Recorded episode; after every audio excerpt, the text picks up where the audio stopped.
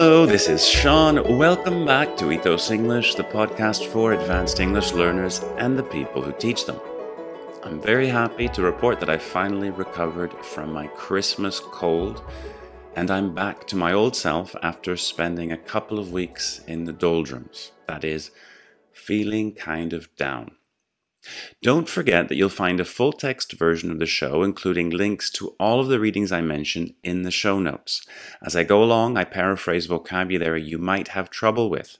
At the end of the episode, I go over each item with a full definition and an example.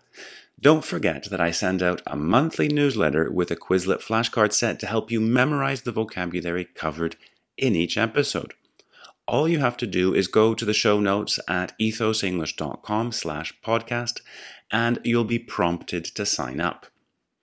One final thing before we begin rating me and giving me a written review, especially on Apple Podcasts, is a very meaningful way in which you can help me grow the podcast and reach new listeners. If you're interested in more content, Feel free to follow me on Instagram at Ethos English with Sean. Now, on with the show. In the past month or so, there's been a flurry of articles, videos, and blog posts on the impact of the new artificial intelligence platform referred to as ChatGPT. When we say that there's a flurry of something, we mean that there's suddenly a lot of activity and people are busy doing something. Just as we can say that there's been a flurry of act- articles, we can say that there's been a flurry of activity, a flurry of interest, and a flurry of excitement. What's more, the verbs we often use in this context include prompt unleash, and spark. So we could say that ChatGPT has prompted a flurry of media stories about AI. That is, ChatGPT has brought about or led to a large number of news stories in a short period of time. Now, back in episode 10, I discussed its potential use as a teaching and learning tool, and on the whole was pretty optimistic about its impact. Unsurprisingly, though, educators have a whole host of concerns to do with academic honesty.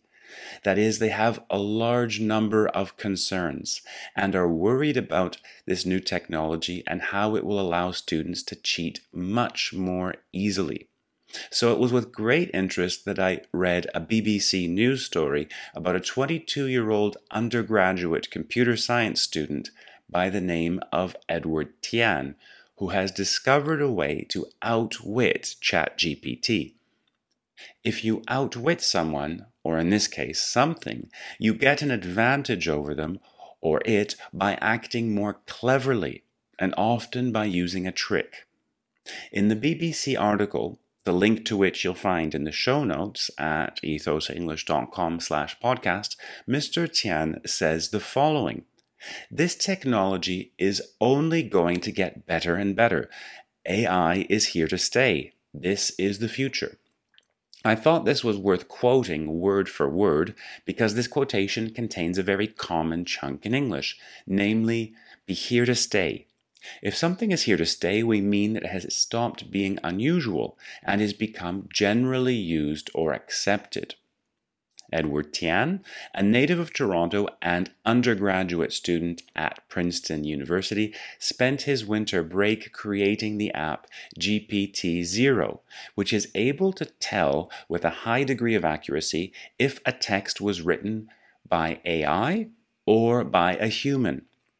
Apparently, two variables referred to as perplexity and burstiness in the BBC article allow the app to tell AI and human texts apart with a margin of error of only 2%. It's worth pointing out that Tian himself is not against the use of AI and has used it to write computer code, but does, does believe in the need for safeguards against misuse. A safeguard is a law rule, or something else that is done to protect someone or something from harm or damage. Apparently, one of the main differences between AI generated text and human text is that people tend to vary the length of their sentences more than AI does.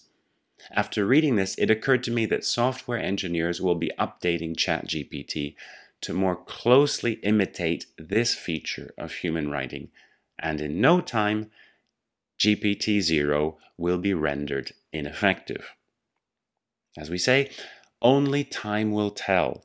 But I'm cautiously optimistic about the potential for this new technology. What about you? What do you think?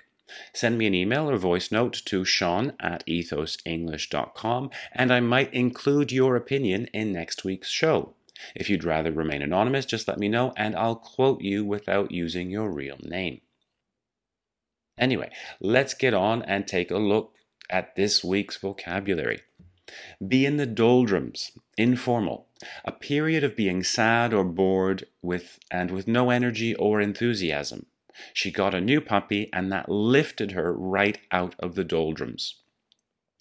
A flurry of something, a time when there is suddenly a lot of activity and people are very busy. We often talk about a flurry of interest, excitement, or activity. It often collocates with the verbs prompt, unleash, and spark. Chat GPT has prompted a flurry of news stories about the impact of AI. A host of something, or often we say a whole host of something, a large number of people or things, synonym, a range of, somewhat formal. The volunteers cared for wounded soldiers and performed a host of other duties. Undergraduate, a student at college or university who is working for their first degree. We can use this as both a noun and an, as an adjective, which means we can talk about undergraduates or undergraduate students. They met when they were undergraduates at Cambridge. Outwit someone or outwit something gain an advantage over someone using tricks or clever plans. The wolf was legendary as it had outwitted hunters for years. Be here to stay.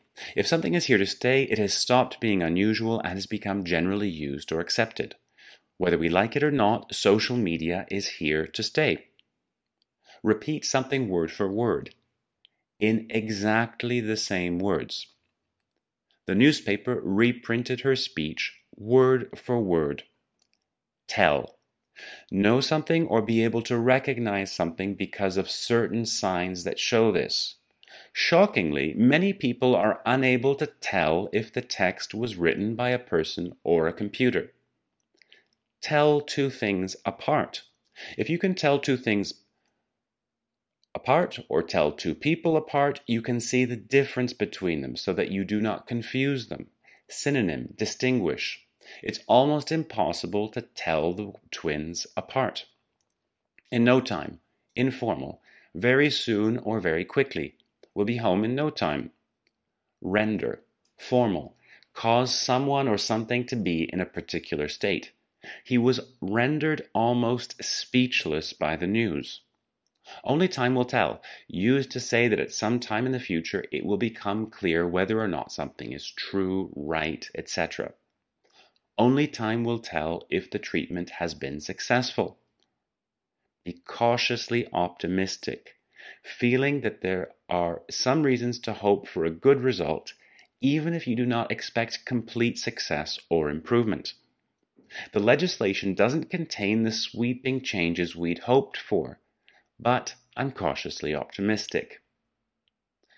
Thank you for listening and see you next week.